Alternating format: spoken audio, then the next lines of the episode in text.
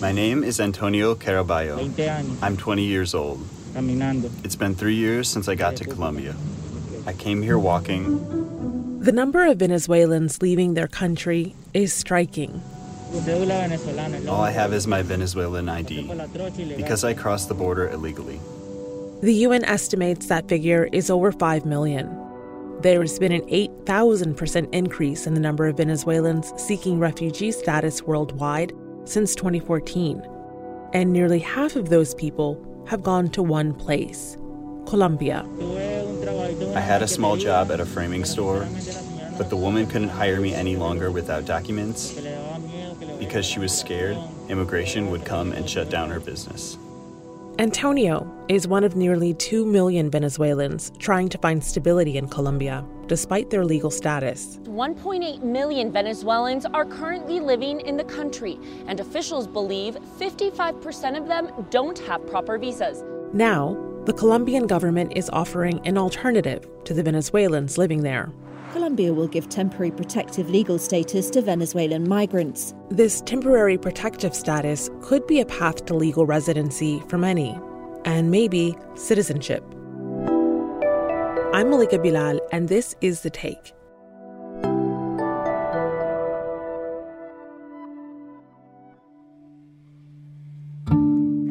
I walk roughly 10 blocks from my apartment to the office. That's Alessandro Rampietti, Al Jazeera's correspondent in Bogota, Colombia.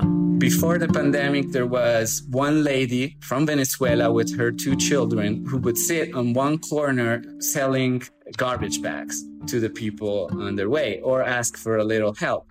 Now, there are days where I might find four or five of those families on the streets asking for money. And I think just that just gives you an idea of how bad the situation is. We spoke to Alessandro just hours after Colombia's president, Ivan Duque, took the podium at the 46th session of the United Nations Human Rights Council to talk about the crisis in Venezuela and his Venezuelan counterpart, Nicolas Maduro. La comunidad internacional no puede ser The international community cannot be indifferent towards these atrocious crimes that concern not only its victims, but all humankind. Duque also used his time at the council to ask for international help and solidarity. Alessandro explained why he made that appeal. This is one of the largest migration anywhere in the world right now, comparable to the Syrian refugee crisis. And at the same time is the most underfunded crisis in the world. So if you look at the numbers, comparing it with the Syrian crisis, the international community has spent 7.4 billion on that response efforts, while the international community has only spent 580 million in the Venezuelan refugee crisis. I want to pause you there because why do you think that is? Why do you think that the spending has been so much less when it comes to this issue? I think that there has been resistance in describing this crisis as a global one. In part, that has to do that this crisis was also inflicted by the Venezuelan government, by the collapse of his of its economy. It, there are no external reasons for this. There's no war going on in uh, Venezuela. I also think that in part it's because it mostly affects South American countries. It's not affecting the US, for example. And again, this is something that more than one official of the Duque government uh, have told me they're hoping that this decision will help attract more assistance to countries like Colombia. Alessandro, tell me what does temporary protective legal status mean? And what does it mean for Venezuelan migrants living in Colombia? Essentially, it means that all Venezuelan migrants who are in the country now, independently if they're here legally or not, they will be able to be legally in the country for the next 10 years. They will be able to access the health system, to get formal contracts if they find a job, and so on. And also the possibility in the longer term to get residency and eventually citizenship. And according to the latest number of the government, we're looking at almost 1 million people, 966,000 who are here right now.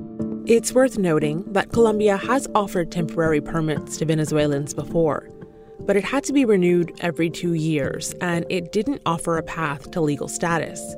There were hundreds of thousands of people in that category, and they'll be part of the new program too. To qualify, Venezuelans are required to have entered Colombia before January 31st of this year, legally or not. But going forward, the protection will only apply to those who enter the country legally in the next two years.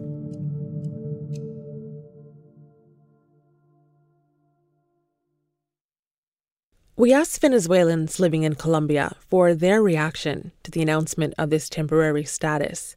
Here is Aura Ocando, in Medellín. Pues espero que se nos den un poco más de oportunidades a nivel. I hope it brings us eh, more opportunities, and not just in terms of jobs. Because not being able to access credit, or not being able to rent certain things because you're Venezuelan, is usually a bit counterproductive. This is Hector Luzardo. He lives in Bogota.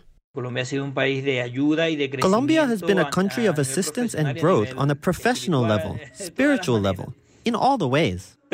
But we want to achieve citizenship to be able to get rid of the Venezuelan passport and be able to go in search of other things. So for us, this is a real blessing, an opportunity. In an op ed published this week, the UN High Commissioner for Refugees, Filippo Grandi, said Colombia's treatment of Venezuelan refugees and the granting of this temporary protective status should be held up as a quote global model. And he said it could turn the tide on one of the biggest crises of its kind in recent history. So this is a big deal. Is that how the people you've talked to see it? There's no doubt that it's a, a, huge deal. It came as a surprise. But if you look at the most recent polls, uh, half or maybe even a little bit more uh, of Colombians are worried about it, don't necessarily agree with this decision. But there are a series of reasons, let's say, why the government has decided to do this. Some are very practical. The fact that the Colombian government wants to know who these people are to better assist them. Also, their conditions have worsened greatly during the pandemic. Many of them have lost their homes, the rooms that they were renting. Many of those who had a job also lost their job, ending up on, on the streets. Thousands that were working informally on the streets weren't able to make ends meet. So all this situation uh, has worsened and has pushed the Colombian government uh, to uh, make this decision. Alessandro said this announcement also puts the president in the spotlight internationally. And I think this is also President Duque thinking about his legacy. He's been in government for almost three years. He doesn't have a lot to show, and that puts him in the spotlight regionally when you compare him to other presidents throughout South America who haven't done that and actually have had a more eh, at times xenophobic approach when compared to Colombia towards this huge migration. You've been at the border with Venezuela. You've spoken to migrants. They're not only on the border, they're also in Bogota, in the cities. What have they told you? What have you learned? I've, I've heard over and over uh, again desperate stories of people who had practically lost everything back home, who were not able to eat anymore. And so if you travel from the border, either the northern border in the in the region called La Guajira or from the city of Cucuta, you could see hundreds of people walking with their meager belongings, entire family walking for thousands of kilometers through very difficult terrain because, you know, they're going through the Andes. They found very little help along the way. And mostly the help that they found was just generous Colombians offering them a place to stay, offering them some food, uh, a little money, trucks stopping and picking them up, and so on. So, a very difficult situation that, again, the context of the pandemic just made so much worse. How easy is it for people to access basic things like housing, work, healthcare once they get to Colombia? It's very difficult. Again, this country wasn't prepared to receive immigrants. So the little help that there is has been built from scratch in the last four or five years. Bureaucracy can be overwhelming in this country. My name is Manuela Tovar. I'm Venezuelan. I'm come from Caracas and now I'm living in Medellin. Manuela is a young Venezuelan lawyer living in Medellin. She's had plenty of experience with that bureaucracy Basically, in order for you to get an ID, you need a visa. That's either a tourist visa, a migrant visa, or a residence visa. She's been in Colombia for more than three years, and she says being a Venezuelan there right now is complicated in a lot of ways. One of the hardest parts is finding a place to live. Ojo, esto le pasaría a cualquier extranjero if you're foreign and come to Colombia, it's impossible to rent a place through a real estate agent. In Colombia. In general, to rent a place, you need bank statements from a Colombian bank. So when my boyfriend and I rented out our first apartment, we couldn't do it under our names. Even though we have the temporary permit of permanence and had opened a bank account. We didn't have bank statements because we had just opened the account. So then a friend helped us and used her ID and statements to be able to rent the place. Those barriers to housing are big ones, especially because it's tough to open a bank account without a job, and it's hard to get a job without legal documents. Actually, a lot of things are hard without legal documents. But Manuela is optimistic about what this new status can mean for her and others. I think that in the best case scenario, I will get a document from immigration. I will stop being invisible not just me, but the entire Venezuelan community.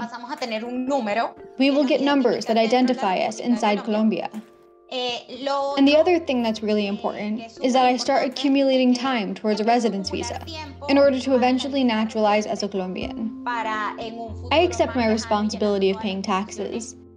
I bet that we Venezuelans will stop being second class citizens in Colombia. Manuela and her boyfriend, Rafael Marquina, wanted us to hear from another group of Venezuelan migrants the caminantes, or the walkers. These are the migrants who have fled the country by foot, with nothing other than the belongings on their backs. They walk kilometers from Venezuela to Colombia, Peru, and even Chile and beyond. Manuela and Rafael found two cousins selling candy by a traffic light in Medellin. You heard from one of them, Antonio, at the top of this episode. Here's his cousin Andres. I'm Andres Daniel Rios. I'm 30 years old. I've been in Colombia for nine months. I came here walking. I haven't been able to find a job because I only have my Venezuelan ID, so no papers or permit to work. I live at a hostel where I pay daily for my room. Sometimes, when I ask people to buy my candy, they say, they don't want Venezuelans or there's no work here, go back to your country, things like that.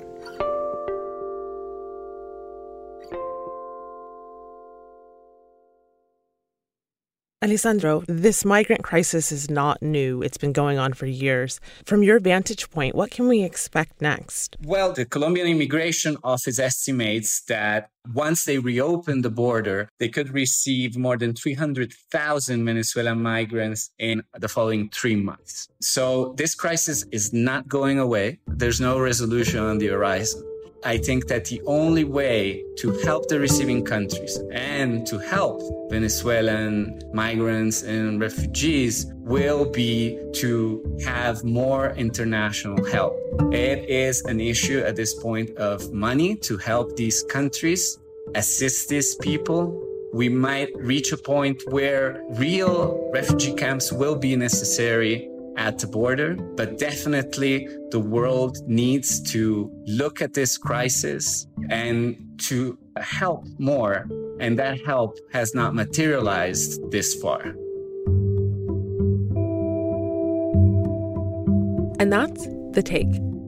This episode was produced by Ney Alvarez, Priyanka Tilve, and Negin Owliaei, with Dina Kesbeh, Alexandra Locke, Amy Walters, and me, Malika Bilal. Alex Roldan is our sound designer. Tim St. Clair mixed and edited this episode.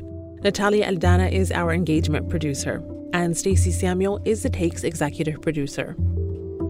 Special thanks to Antonietta Calandrialo and all the Venezuelans who allowed us to share their voices in this episode. We'll be back on Friday.